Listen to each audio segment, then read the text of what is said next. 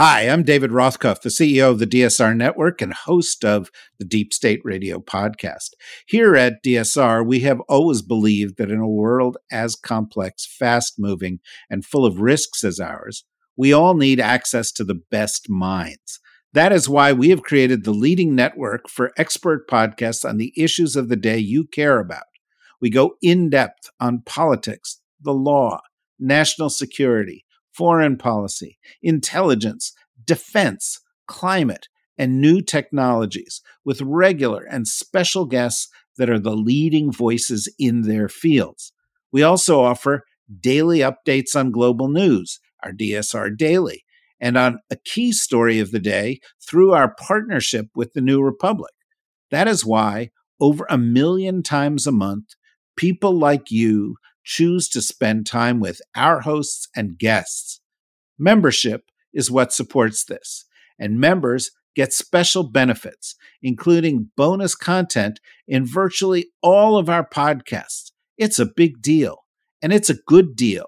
Our monthly membership price is going to go up for the first time in our history on March 1st. So now is the time you can lock in our founders rate of just $5 a month. To do so, go to the dsrnetwork.com and click on membership. It's that easy, but don't delay. Today's rates will only be available for a few more weeks. Join us, support us. Go to the dsrnetwork.com right now. Thank you.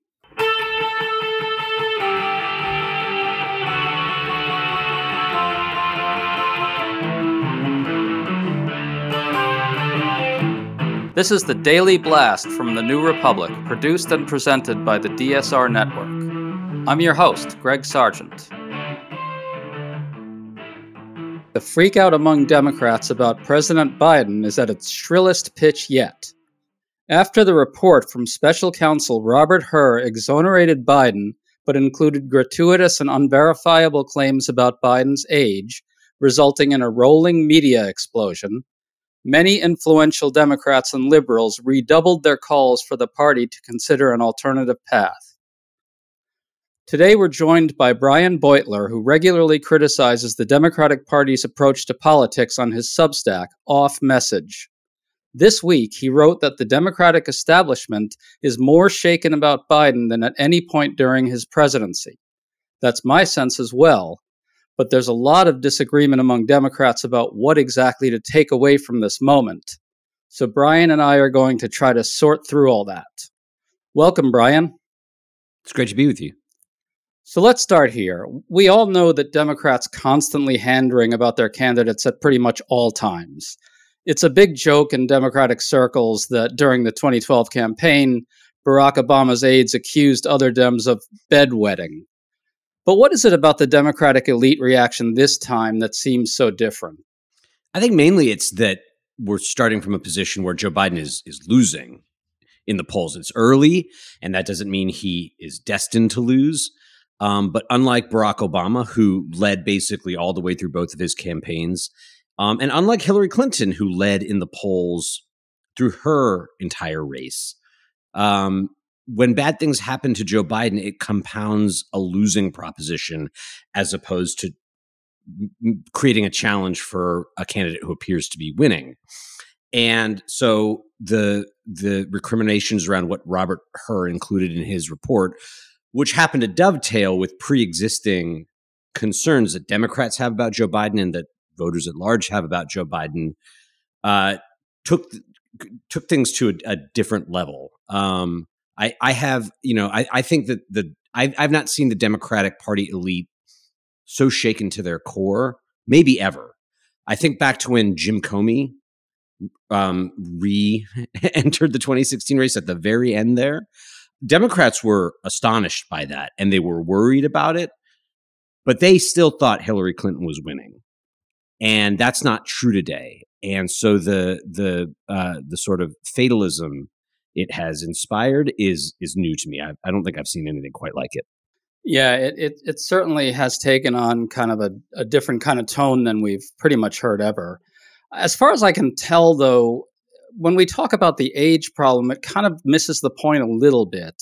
it seems to me that Democrats are are really more panicked about the question of whether Biden has the fight to take on Trump again. Yeah. Age is part of that, right? But the question is really whether, and this is something I think you've pinpointed pretty regularly and very effectively.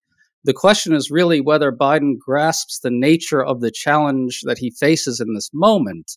It's different from 2020 when when COVID gave the whole campaign a frame. I'll give you an example. One Democrat I talked to said he was dismayed that the special counsel sucker punched Biden and Biden world wasn't ready, sucker punched being that Democrat's language. The presser from Biden suggested that as well. He wasn't ready for this kind of sleazy, underhanded cheating. They're, they're not up to the moment sometimes, it seems like. Yeah, I think that's right. I mean, I'll, I'll put it this way. Um, I don't think Biden has any age related impairment that makes me worry about his ability to do the job. Like when Donald Trump was president, I didn't sleep well because I was worried about how he might maliciously or through incompetence screw something up. And that really wasn't about his age either. It was about his temperament and his values and his laziness and his um, sort of entitlement, right? And and that made the Trump years uh, really like distressing, really unsettling. I don't have that with Biden at all. I, I you know, I don't worry that he's going to because he's old screw up some aspect of governing. Um, I think that he has lost the energy required to really mount a 21st century campaign in the post-COVID era, especially um, when when we expect that there will be lots of in-person campaigning. Um, and I think that age has taken a little bit of sharpness out of his rhetoric, where if he was being attacked in 2008 when he was Barack Obama's running mate or during the reelection, he was still young and spry and, and quick witted enough to, to parry with whoever was attacking him, Sarah Palin or Paul Ryan or whomever. When um, when he is under that kind of pressure now, he um, he wilts a little bit, and he doesn't he doesn't have the, the like rhetorical quickness um, needed to be like an, an effective, you know, right. in the boxing match of politics. And then you layer on top of that what you said, which is that like he, as an avatar for I think the whole Democratic Party elite, does, still hasn't even after all this time come to terms with just how dirty Republicans play and what that yeah. what that requires of of the of the Democratic Party if they want to be competitive and guard against these kinds of intrusions that they need to expect will happen every campaign. Yeah, I want to I want to try to take the other side of the argument just for a minute, right?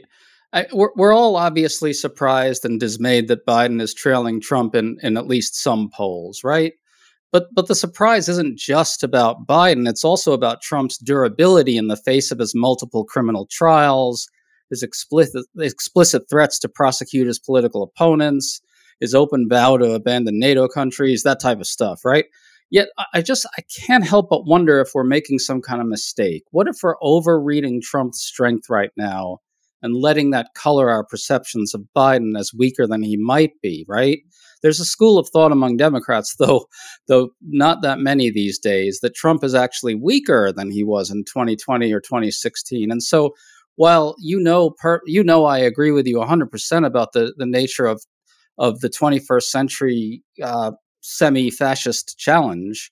I also think there's kind of a danger in overlooking the possibility that we're kind of letting ourselves get a little too spooked by by the monster. You know what I mean? Well, what I do think, you think of that? Well, so just in general, I have felt like Donald Trump has a very low ceiling because he's so widely disliked. I've never seen him really poll consistently above 45% nationally. And if you look at the crosstabs on any uh, polling about him, um, his his approvals are high, but the the fraction of voters who strongly disapprove of him is almost 100% of the of the people who disapprove, right?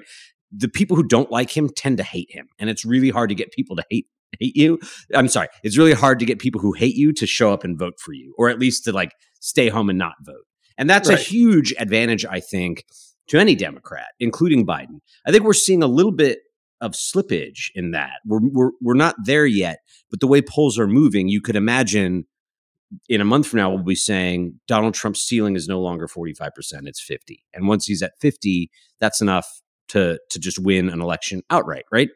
Um, the second thing I'll say about it is that you know, um, I, I I don't think like the age thing is the main concern about Donald Trump, but to the extent that he's he's also old, he's he's extremely almost pathologically energetic, and it manifests in this way where anytime he's attacked at all, he like races to whatever medium he can find uh, to counter the attack, and usually he does it with with lies and bravado and uh, and grievance and you know just things that you and I don't like and and think are dishonest and just you know kind of gross. And we wouldn't want I don't think Joe Biden to act like that.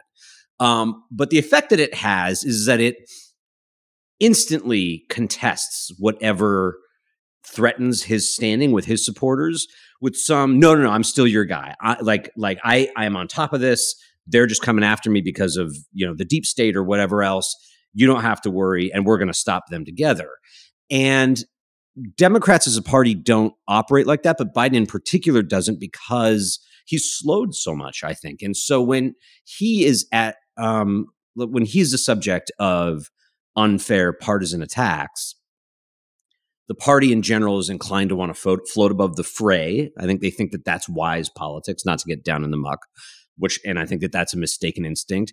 And then Biden in particular just just doesn't have the the sort of um, instinct for the jugular that he might have once had to be like, whoa, no, no, no, hang on. If we don't respond to this, it's going to fester. It's going to, it's going to mark me for a long time. And, and we need to get, if not out ahead of it, we need to catch up to it.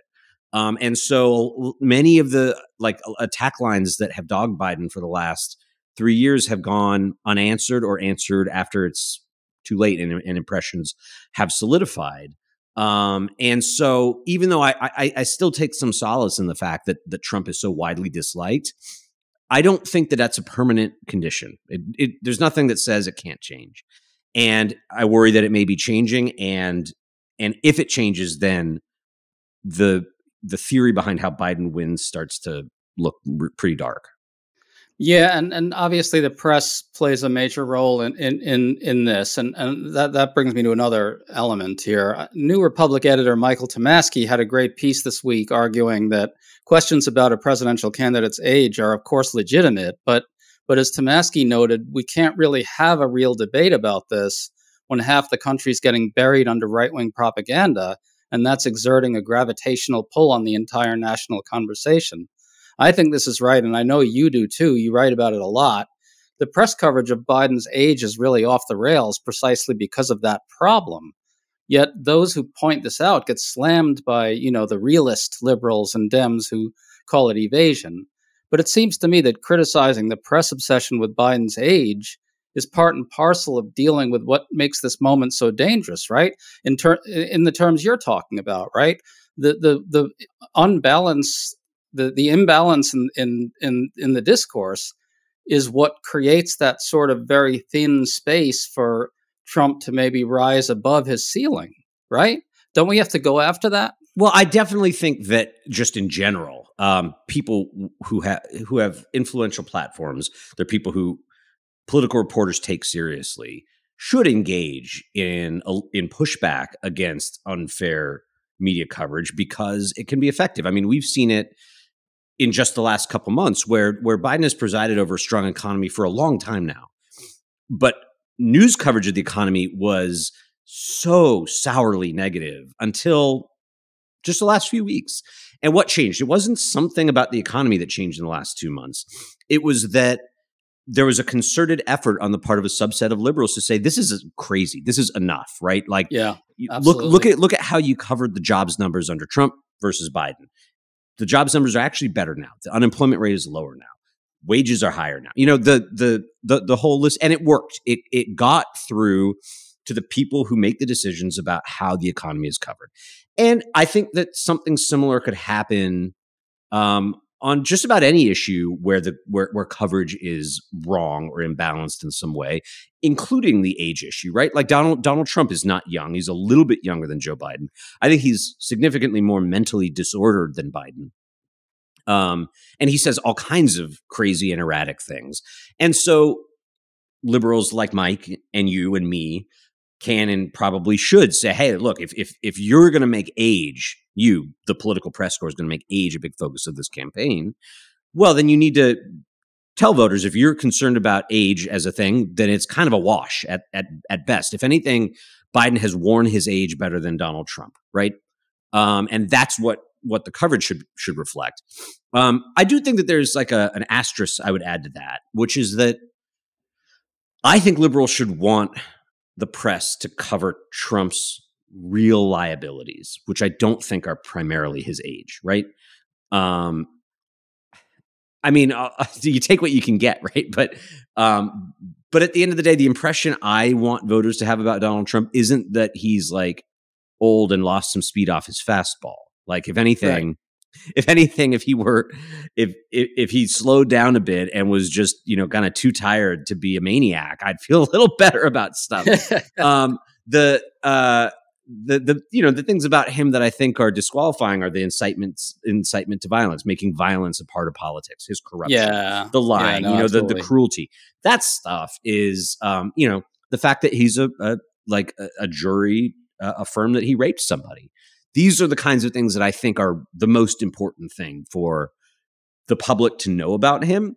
And so there's a sort of care, careful what you wish for aspect to this, where if if liberals in their in their sort of um, in their response to Robert Hur and their um, kind of lashing about, um, trying to trying to get the campaign refocused on serious things, push the press to also focus on Trump's age and create a, a balanced picture of the age question in general. It's still not like great terrain to be on because it's not really where Trump is most vulnerable. I don't think. Right, right. Especially because, as you said earlier, right, he just seems like he's kind of more spry. Even Yeah. though it's like, even though it's just uh, his his kind of his manic qualities that, Yeah. that we're all perceiving though but uh, about about this idea that that we're we're looking at something very deeply dangerous in Trump I want to back up a bit and talk about what might be the deeper failure here something you've written about in the most fundamental sense Biden's approach to the post Trump years has been to promise a return to normalcy right uh, the country needed stabilizing after the Trump trauma swing voters would reward would reward Biden for being a temperamentally calming, civically sane anti-Trump, and yet this led him to be less confrontational at key moments, not just with Trump, but think about when GOP governors resisted protecting their c- constituents from COVID or sent busloads of migrants to blue states. He didn't really go on the offensive. You've you've detailed other examples of this kind of failure to to to rise to the moment under the guise of return to normal. Can you talk about what that strategy has wrought? Well, I think I'll just say what it's wrought. I, I mean, I think it's wrought Biden having a, a, lower approval rating than Trump had during his presidency, uh, and Biden being behind in the polls. Um, I think it wrought the Robert Hur report. If if you if you trace this back to the days after Joe Biden won, there was reporting to the effect, and I think it's been borne out by how uh, um, Biden and, and the Democratic leadership have have responded to Trump's legal liabilities.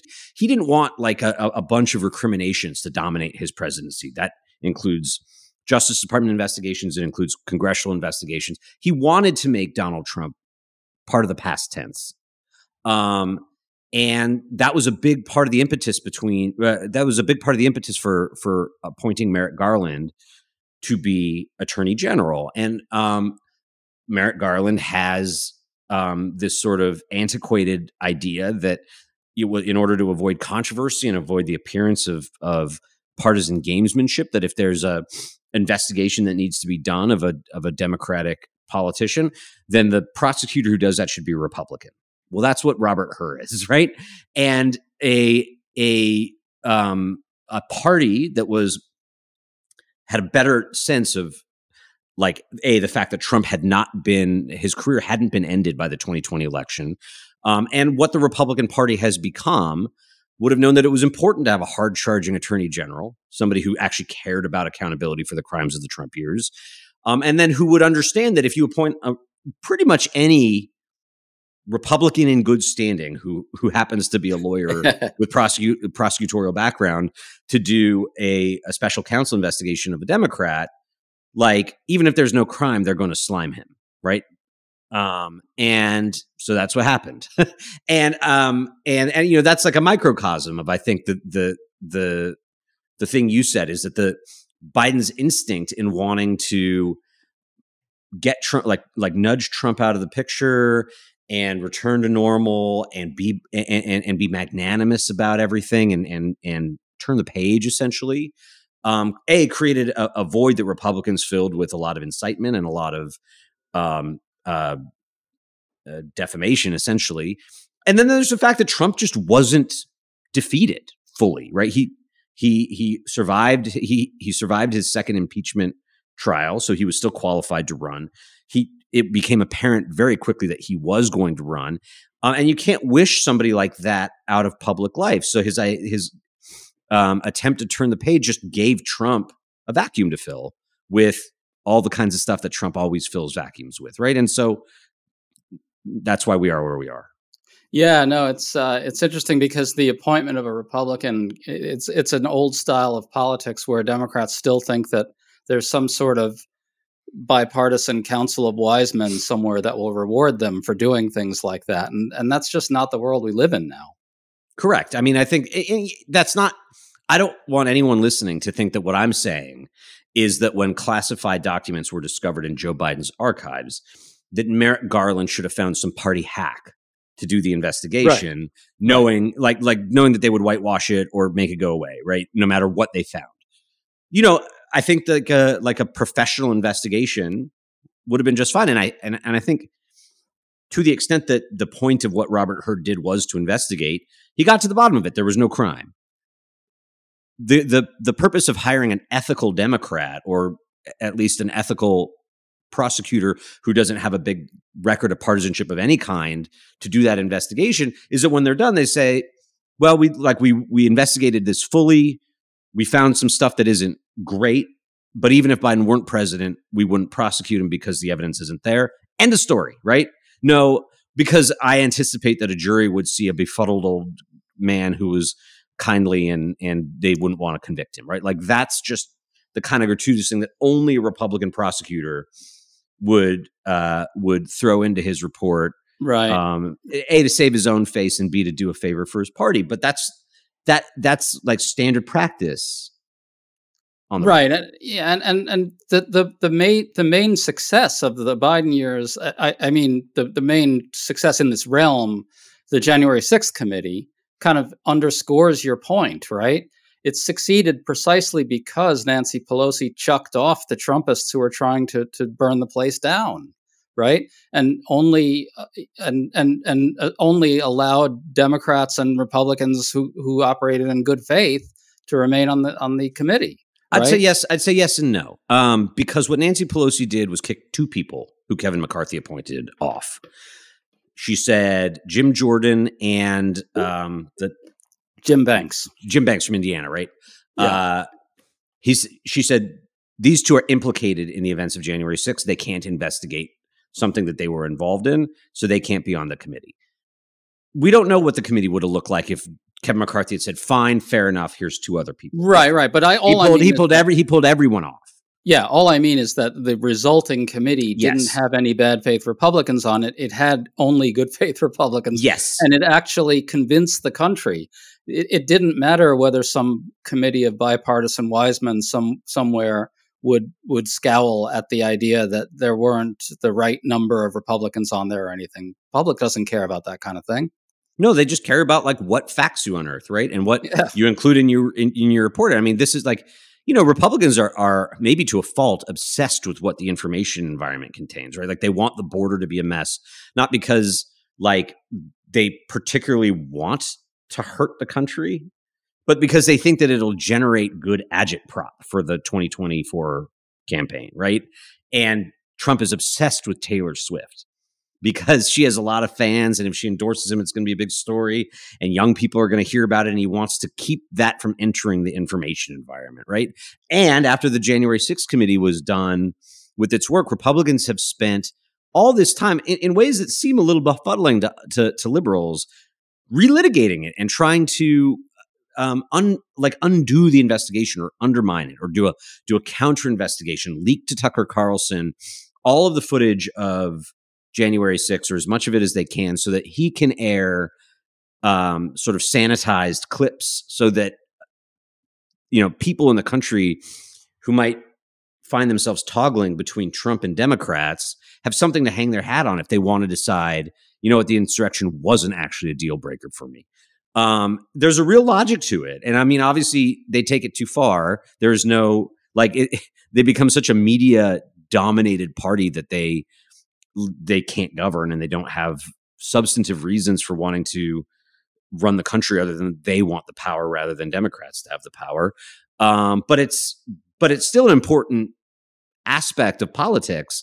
And I think Democrats have convinced themselves that like the truth will kind of out on its own and they don't need to be vigorously shaping what ends up in the media sphere and and and you know republicans fill that void yeah i mean so i, I think this moment is confusing in another sense though right because it's sending mi- mixed messages on the one hand the party's approach having biden be the guy who put Trump in the rearview mirror, turning down the temperature from the presidency, rebuild manufacturing, rack up bipartisan accomplishments. Meanwhile, things like the January 6th committee are, are going after Trump pretty hard.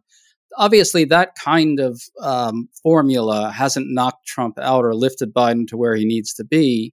And yet it paid off with a surprise win in the 2022 midterms and with a really pretty remarkable string of wins by Dems in special elections.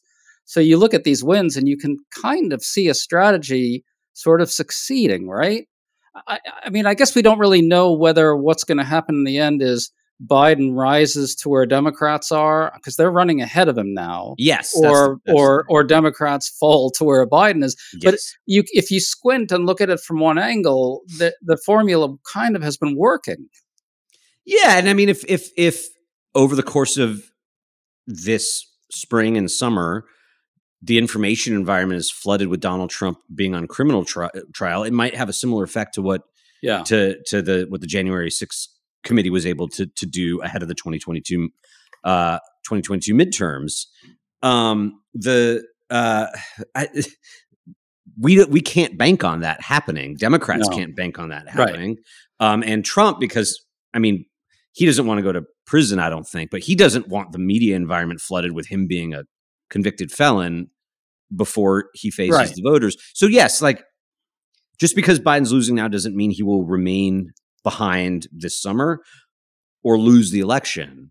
But he's he is starting from uh, from a deficit, and it's it's not obvious to me how he makes it up at this point because the the tools at his behest that he thought were going to like give him the lead at this point. I don't think anybody in the Biden campaign would say, yes, the plan included, we'd be behind by two points in February of 2020. Right. This I think that's that's right. That, that, wasn't yeah. part of their that wasn't part of their plans. So so what is it that's going to lift him back up? Okay.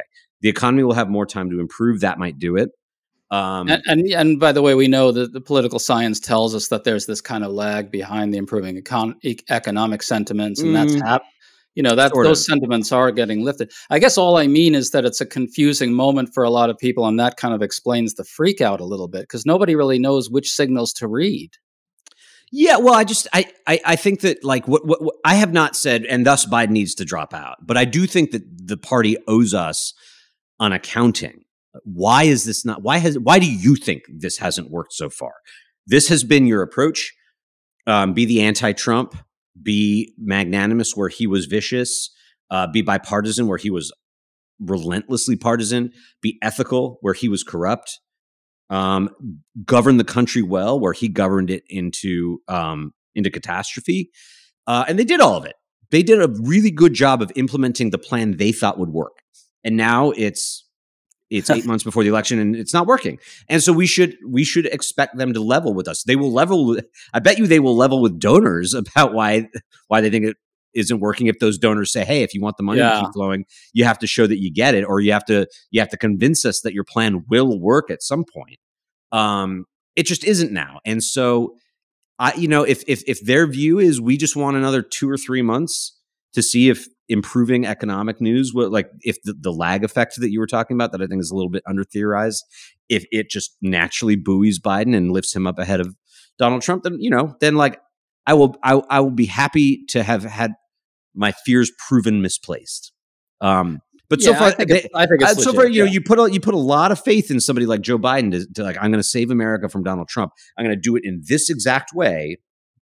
He does exactly what he said he would do that he thought would render you know Donald Trump unelectable, and now Donald Trump is ahead of him.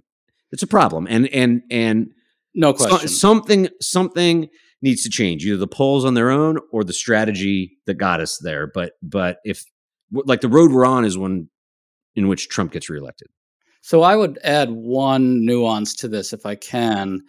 I mean, okay, I think probably Michigan Governor Gretchen Whitmer or or another Democratic governor might be stronger against Trump than Biden, maybe. But but Trump is an unusual politician, right? In his own twisted way, he's probably the most charismatic and talented politician of our generation, aside from Barack Obama. And one thing that's always missing from all these freakout discussions, it seems to me, is we'd be profoundly nervous about any Democrat going up against Trump. And maybe, okay, would Whit- would Whitmer be ahead by a point or two nationally? Yeah, but it's it's structurally built into the problem of having Trump around that we're going to be afraid for anyone going up against him. I mean, it's not like if Whitmer were on track to winning the nomination, we'd be feeling super confident. I mean, would you? I mean i think that i think that i would feel better about things. I mean obviously for if she was if she was the candidate and leading by a couple points i'd feel better just based on the numbers alone. Um i apart from whatever the the number said at any given moment i would feel better about her candidacy because she's vital. You know she can uh, she can mix it up well. She's she's a she's a um, energetic campaigner um, and she's also charismatic. Um, and uh, and she doesn't have a ton of baggage right? And you know uh, so, politicians all accrue baggage over time and sometimes they the baggage they accrue it's like really unfair. Um, the baggage that hillary clinton accrued uh, ahead of the 2016 election going back 20 years before that a lot of it i thought was pretty unfair but it was real and i think we both agree that if she didn't have that baggage she would have won the election biden now has lots of baggage um, and whitmer doesn't. And so that's and, and neither do most of the, the people kind of waiting in the wings uh, for for after this election i think like that you know they're not running now but they hope to in 2028 or beyond. Um, and that's an asset. Like donald trump of course would go after him a- after whoever was running against him in his you know the only way he knows how um, just like raw aggression and libel essentially um, but it takes time for that to um, to like fully polarize the electorate right? And you know joe joe biden beat him like 51 to 46 i'm, I'm doing this from memory.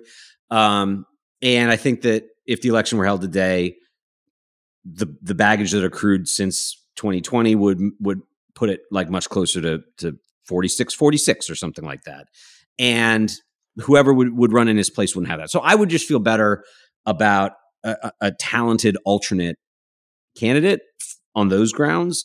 But you're right. I mean the it, it, donald trump is a dangerous candidate because as widely unliked as he is he is very well liked by about 40 to 45% of the country.